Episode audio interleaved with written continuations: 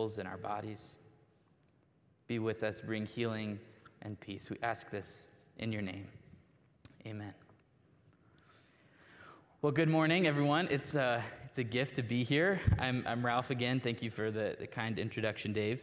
Um, you know, it's always interesting when you pulpit fill uh, for a friend uh, and they're not there because it's almost like I have you hostage for an hour. And so, in, over the course of the next few minutes, uh, I'm going to convert you to my side. Um, and by, by the end of the sermon, you'll be Team Ralph, and there's nothing Andrew, or as I call him in my head, the Goot, uh, there's nothing he can do about it. So uh, it really is a pleasure to be here. Uh, to see uh, Matt, my uh, old neighbor, it's a joy to, to be with you. It's actually interesting. My father in law, Rob Trump, who, whom Jeff knows, and I, maybe a few of you others, he this was his first ministry role out of Bible college 30 some years ago. Um, and uh, I just gotta say, it's a small world. So, in this small world, it is a joy to be here with you. Um, this morning, I'm gonna start with uh, reading some scripture. It'll be up on the screen, but if you have your Bibles, we'll be in 1 Peter chapter 1. And, you know, I'm someone who, when they read a really long passage of scripture, it's hard to not kind of nod off. And so I tend to like, you know, I just read the short little passage and then I jump into the important things, which is what I'm going to say. Uh, but I, I, recently had a conversation with uh, David Bentley Hart, who is a, a, Bible scholar, and he has a, a, translation of the New Testament. And we were just talking about uh, what he felt was the reason why he, he was inspired to translate a, a new translation. There's so many of them. And what he said is that Scripture is strange. Scripture is strange. And sometimes we have this, this uh, desire to make it really simple, to make it really comfortable and familiar to us. But there's a danger when it becomes so familiar, uh, we can kind of make it say whatever we want. It starts to lose some of its ability to, to critique us and challenge us. And so I think sometimes when we read the whole of Scripture, like a whole passage of Scripture all at once, there's some stuff in there that you just can't wrap your head around. There's just some strangeness to it, and I think that's actually really valuable. So let's uh, read, not together, I won't make you try and keep up with me. Uh, this is 1 Peter chapter 1, starting in verse 3. Blessed be the God and Father of our Lord Jesus Christ. By his great mercy, he has given us a new birth into a living hope through the resurrection of Jesus Christ from the dead and into an inheritance that is imperishable, undefiled, and unfading, kept for you in heaven, who are being protected by the power of God through faith for a salvation ready to be revealed in the last time.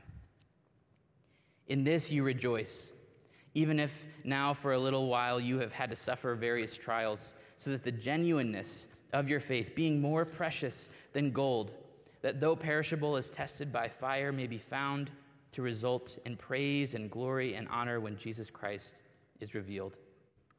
Although you have not seen him, you love him. And even though you don't see him now, you believe in him and you rejoice with an indescribable and glorious joy.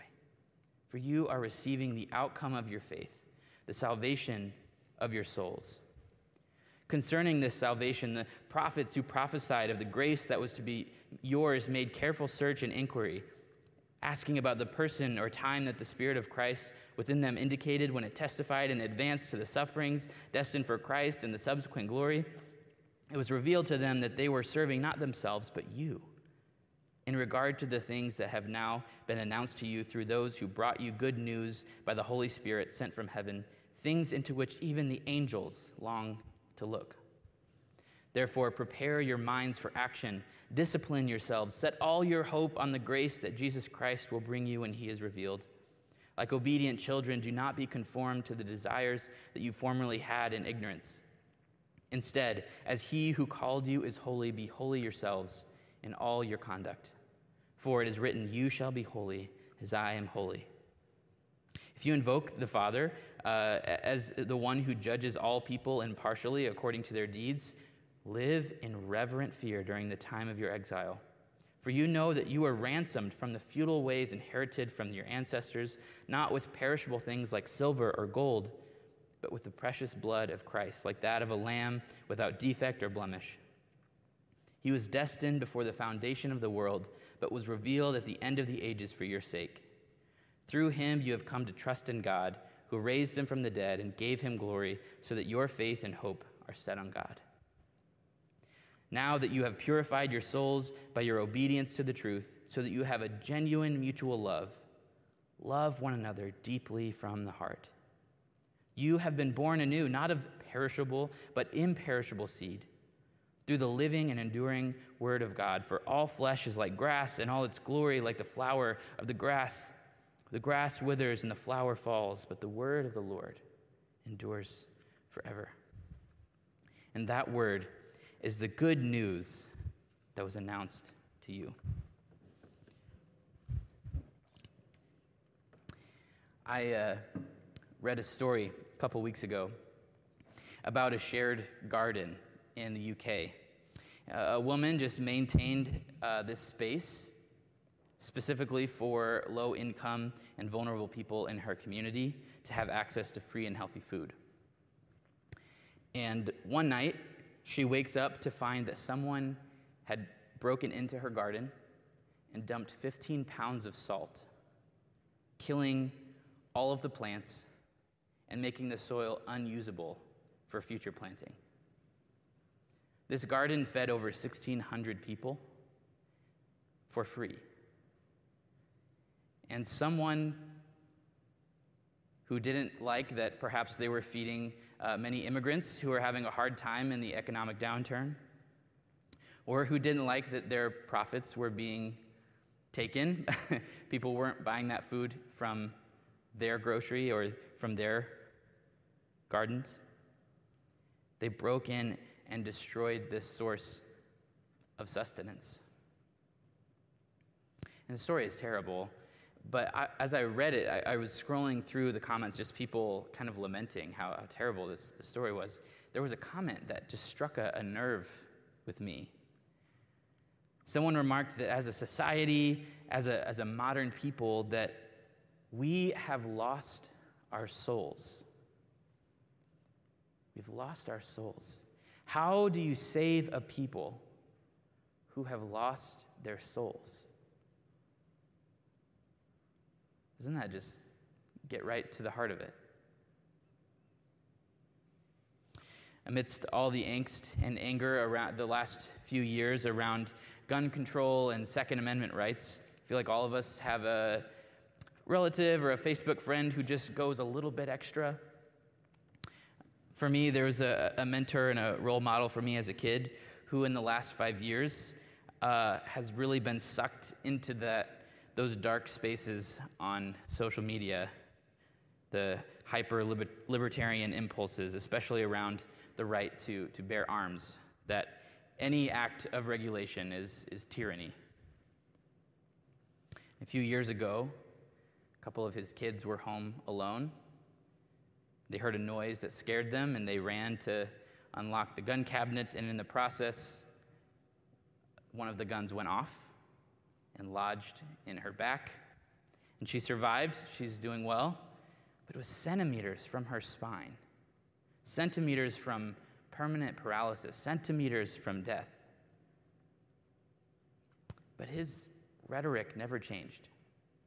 That pivotal moment, that thing that could have been like, okay, maybe, maybe there's more going on here to this story. Instead, he doubled down. His posture and attitude completely unchanged. We've lost our souls. I have a friend who lives in Tacoma. He recently moved there from Chicago. And for the most part, it's been a good fit for him. He said that uh, you know, most of the, the culture feels, uh, you know, right for him. But there was this thing that he couldn't wrap his, his mind around that was going on in this community that he moved into. You know, he came from Chicago where people aren't particularly kind to anyone, let alone the poor or, or the homeless. But in Tacoma, there was this different problem. In Tacoma, people were nice. In Tacoma, people would try and build policy that maybe helped the homeless. And if you asked anyone of their political leanings, they would say, oh, we want people to have access to housing and health care and, and all these sorts of things. You know, it's a very progressive town. But when they talk about the actual people in their town who are homeless, the language is vile. They're spoken of as vermin, things to be eradicated, to be dealt with not humans to be helped or just acknowledged as human. There was this polite hatred of the human beings whose presence brought down their property values. So, for, for my friend, there was this, this disconnect. Because politically and culturally, this place should have been a haven for the disenfranchised, but instead, there was this gross dehumanization this gross hypocrisy that was treated just as normal. We've lost our souls. How do you save a people who have lost their souls? And so when we read a phrase like 1 Peter verses 8 and 9, if we can take it out of the, the context of clean, sterile, abstract theology, if we can pull it out of comfortable scripture study and look at the very real sense of soullessness in our world, it starts to hit a little differently. We rejoice with an indescribable and glorious joy. We're receiving the salvation of our souls. What's ironic about a passage like this is that it's often uh, the saving souls is read as uh, through this escapist lens. Like, if you just believe in Jesus, you can get out of this terrible, messy world when you die. But again, when we read it, both in the context of the passage, but also in the context of our world, this is so useless.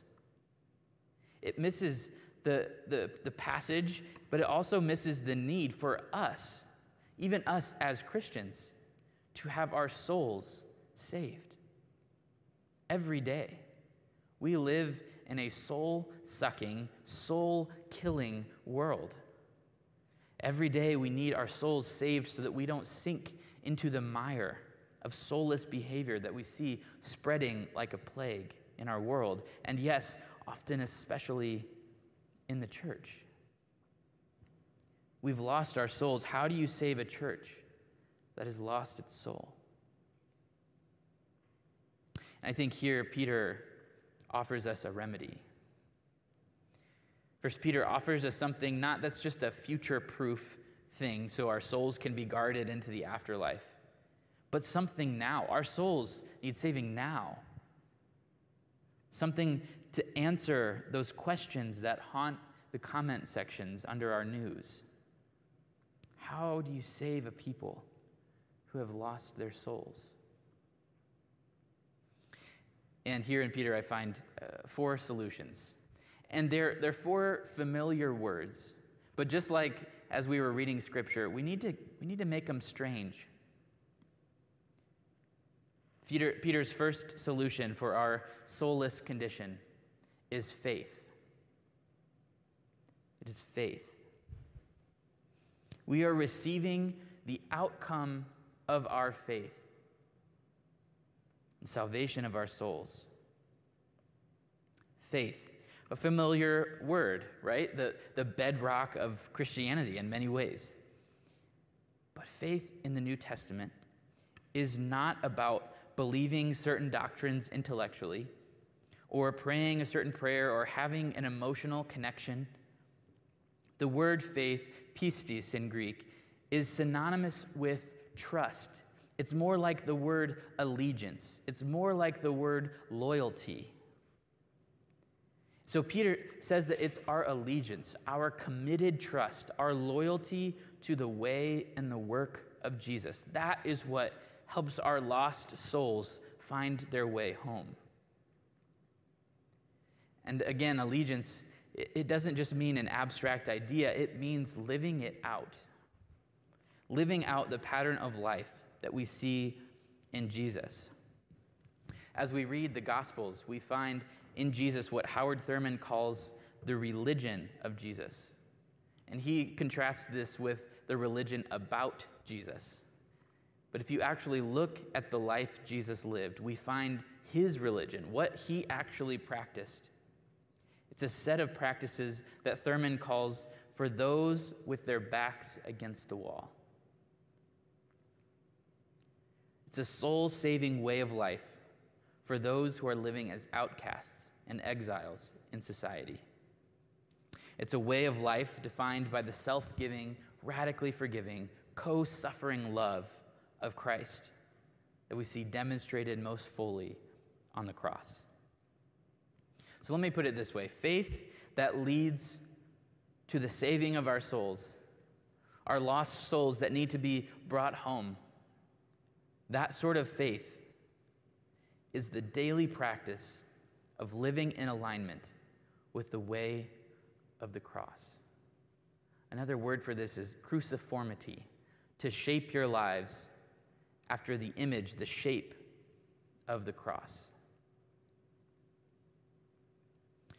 And we use a word like faith to describe this because living the way of the cross in a soul crucifying world is difficult. So difficult, we need a liturgical word for it. And that word is faith. Solution number one is faith.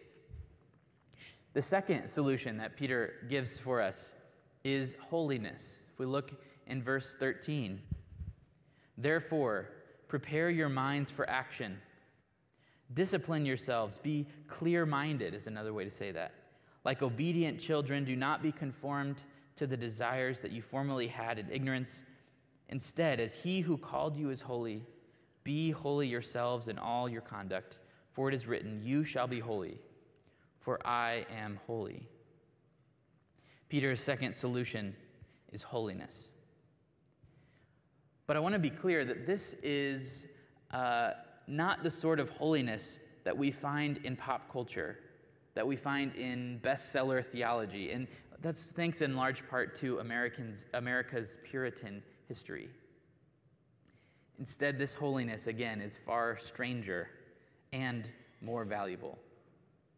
So, biblical holiness, despite what it might feel like on the surface, it's not actually primarily concerned with being good or being moral or upright, and with an extra emphasis on sexual purity.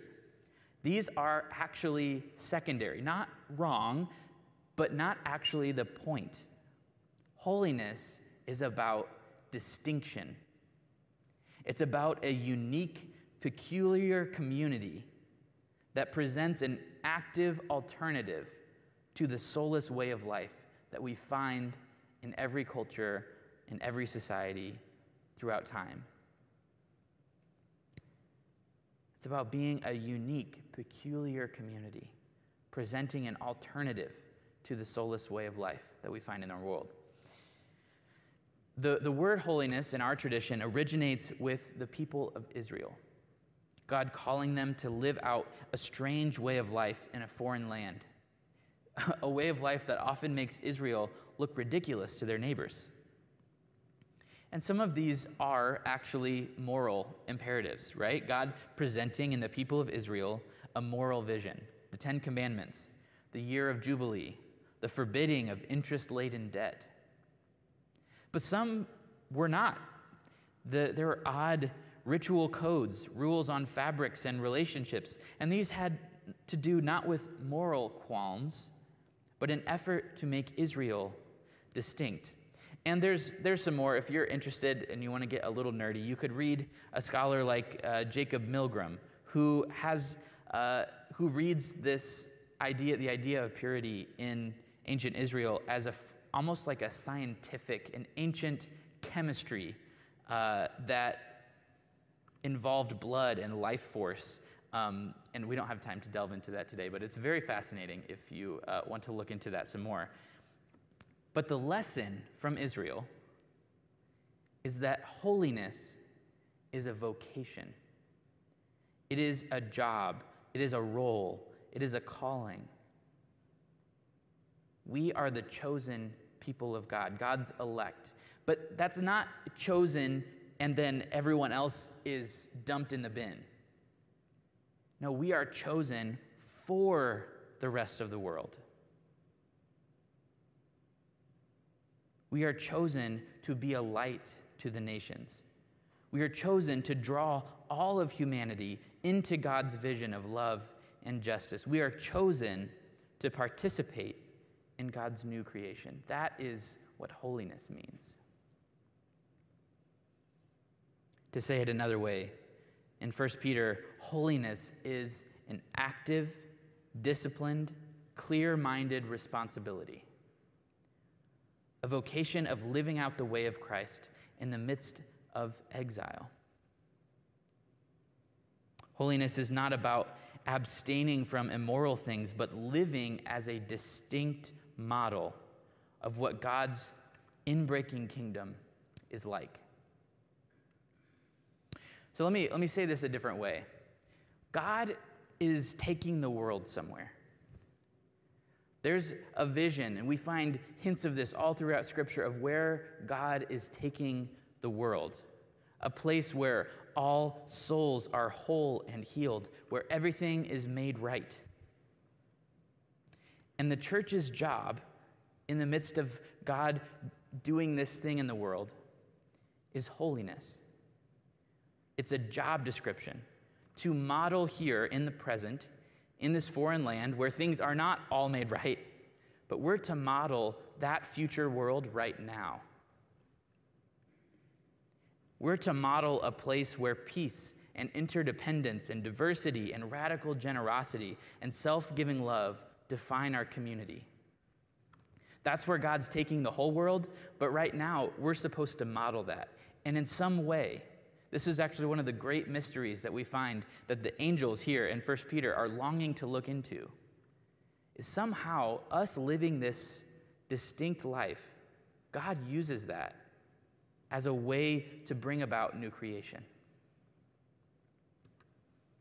The photo at the back of these slides here, um, it's uh, from an artist named Kyle Ragsdale, and it's one of my favorites. And you can actually go see it. It's hanging in the, the Greyhouse lobby. It's a coffee shop in, uh, on Purdue's campus. And to me, this, this is an image of exile. It's an image of holiness, of a particular, peculiar community bringing their diverse gifts into the hope of something new. And that's holiness. Moving together on a pilgrimage, a journey towards God's new creation. Stanley Hauerwas defines holiness like this Holiness is making the church the church and the world the world. Making the church actually something distinct.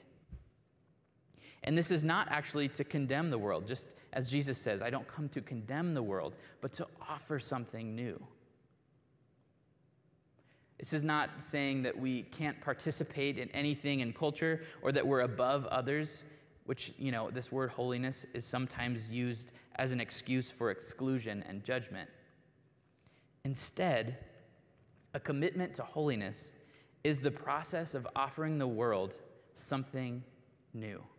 Offer the world something distinct, a counter narrative, an alternative story to the one that's being told in a soulless world. Our story sounds something like this that love is the source of all, and that faith in the God of that love orients our life toward justice and compassion. That it sustains us in the midst of suffering instead of trying to take a path around it. That inspires us to bear one another's burdens and to create a space where all voices are heard so that truth has a chance to flourish. That's the sort of distinct that we're called to create. That is holiness.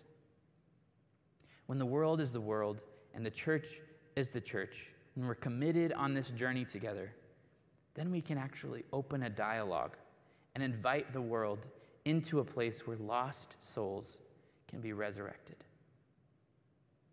Holiness. The third solution that we find in 1 Peter is hope. Peter insists that a soulless world is a hopeless world. We have to refuse, time and time again, refuse to let hope die. Verse 13 Set all your hope on the grace that Christ will bring you, so that your faith and hope are set on God. Verse 21. You know, it's only from a place of hopelessness, a place where no alternative reality is possible, that this state of things is all that could be. It's only from that place of hopelessness that you could be convinced that destroying a free source of food for a community is a good idea. Only from a place of hopelessness could you be convinced that the most true thing about the homeless in your community is that they bring down your property values. Only a hopeless world could believe that. Only hopelessness permits a soulless world. And Peter's language here is very active. It's not something you happen upon. Like today, I was talking to Matt that I hope this week I don't have to mow twice. it's not looking likely. The, the, that the most true thing uh, that we could hope for is, uh, you know, having to do with, with food or, or uh, something you desire to have happen. Hope is active. He says, set all your hope. Set your hope, all of it, on the idea that God's world, God's gracious new creation, will come to be. Set all your hope. Hope is our refusal to let the systems of darkness and domination have the last word. Don't give darkness the last word.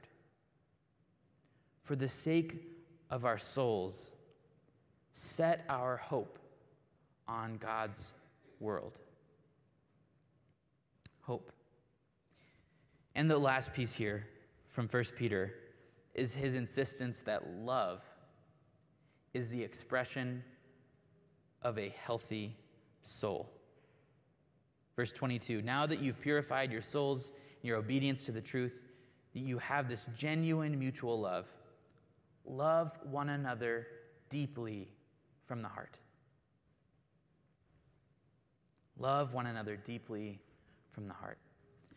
A pure soul, a healthy soul, is characterized by genuine mutual love, expressed from the depths of the heart. So here's the final remedy from Peter for surviving an exilic wasteland with our souls intact. Be open in the depths of your soul to all of the connections in your life. Be open in your depths. In other words, don't shortchange your relationships. Don't skate through your friendships and your relationships with coworkers and family and neighbors. Don't waste those opportunities.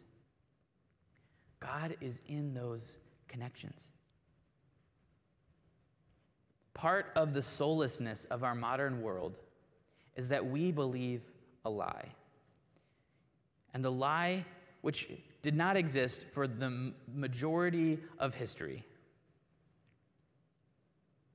it's only been around for a couple hundred years. The lie is that we are primarily individuals who happen to have relationships. That is the lie, that we are primarily individuals who also have relationships. This is false. We do not find this in the Bible anywhere. We do not find this throughout all of Christian history until the last couple hundred years. And scientifically, it's meaningless.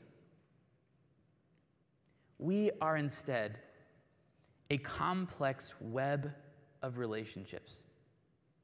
Who, yes, we have agency as individual persons and we have value as, as personal souls, but we have no meaning apart from our relationships, apart from our communities.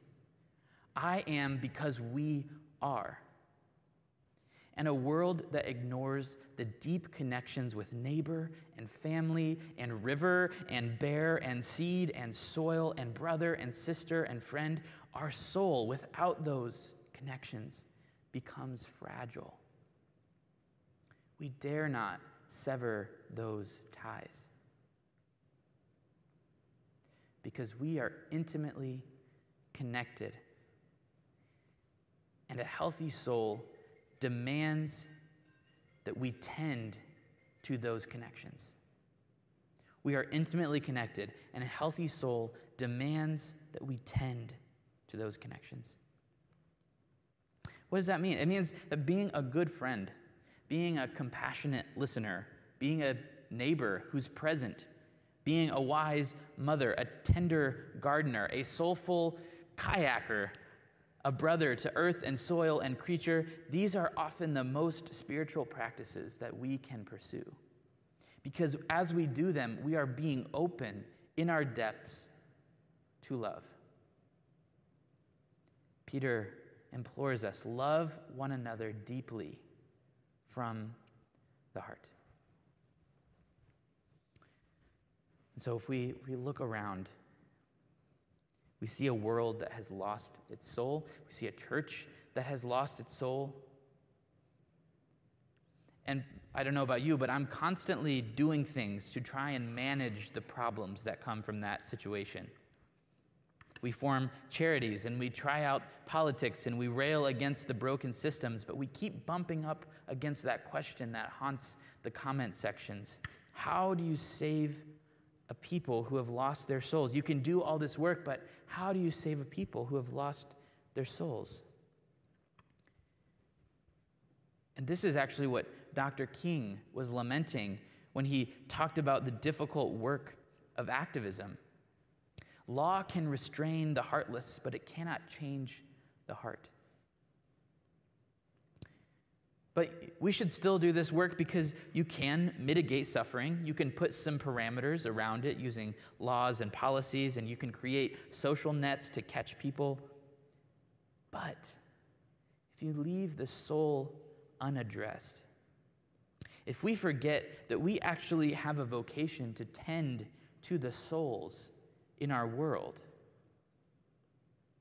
then we'll actually miss one of the primary methods that God is using not just to tinker with the problems, but to bring something radically new into our midst.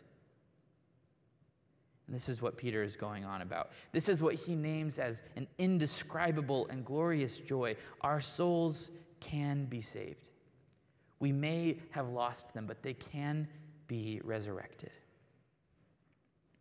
And so each day we must seek the well being of our souls through faith, the daily practice of living in alignment, loyalty to the way of the cross. Faith that that way, the self giving, radically forgiving, co suffering love, faith is saying, I actually do believe that living that way is what God desires, uh, whether it looks successful or not. That is faith. Through holiness, the vocation of living out this distinctness a pattern that we find in Christ, living that out in the midst of all these other stories in our world. Hope, the refusal to let evil systems have the last word. And love, a radical openness to deep connection.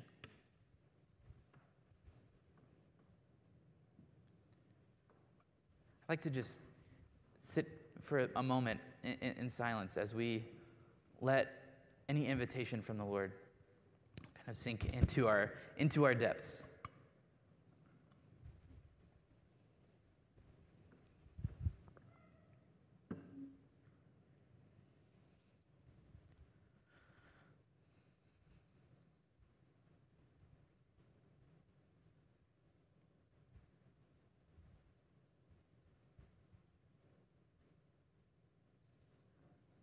Lord, thank you that you have practices and ways and care and the power of your Spirit to, to bring our lost souls back to life.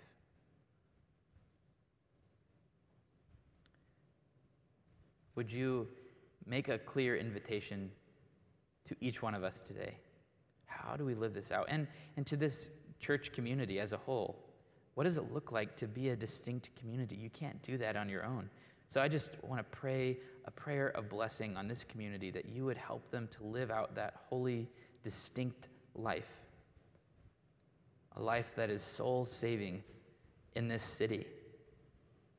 There would be a light and a life here in, in and amongst this community that is contagious for the neighbors, for the river here, Brother Wabash,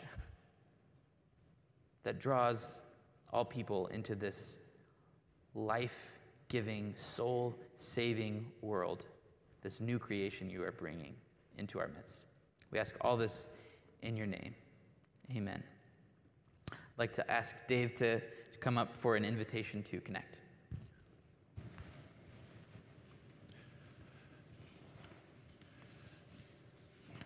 It's time for our invitation to connect. if you're watching um, online, you can connect with us at fcclafayette.org via Facebook, YouTube, and Twitter. If you're joining us for the first time, we welcome you. Please let us know if you would like to be contacted or if you are in need of prayers so that someone can reach out to you. Would you please stand for our hymn of invitation? Together, we sing together, Speak, O Lord. We've sung this song for an entire months on end as part of our year of discernment. Let us speak to us. Let it speak to us so that we hear what God is saying.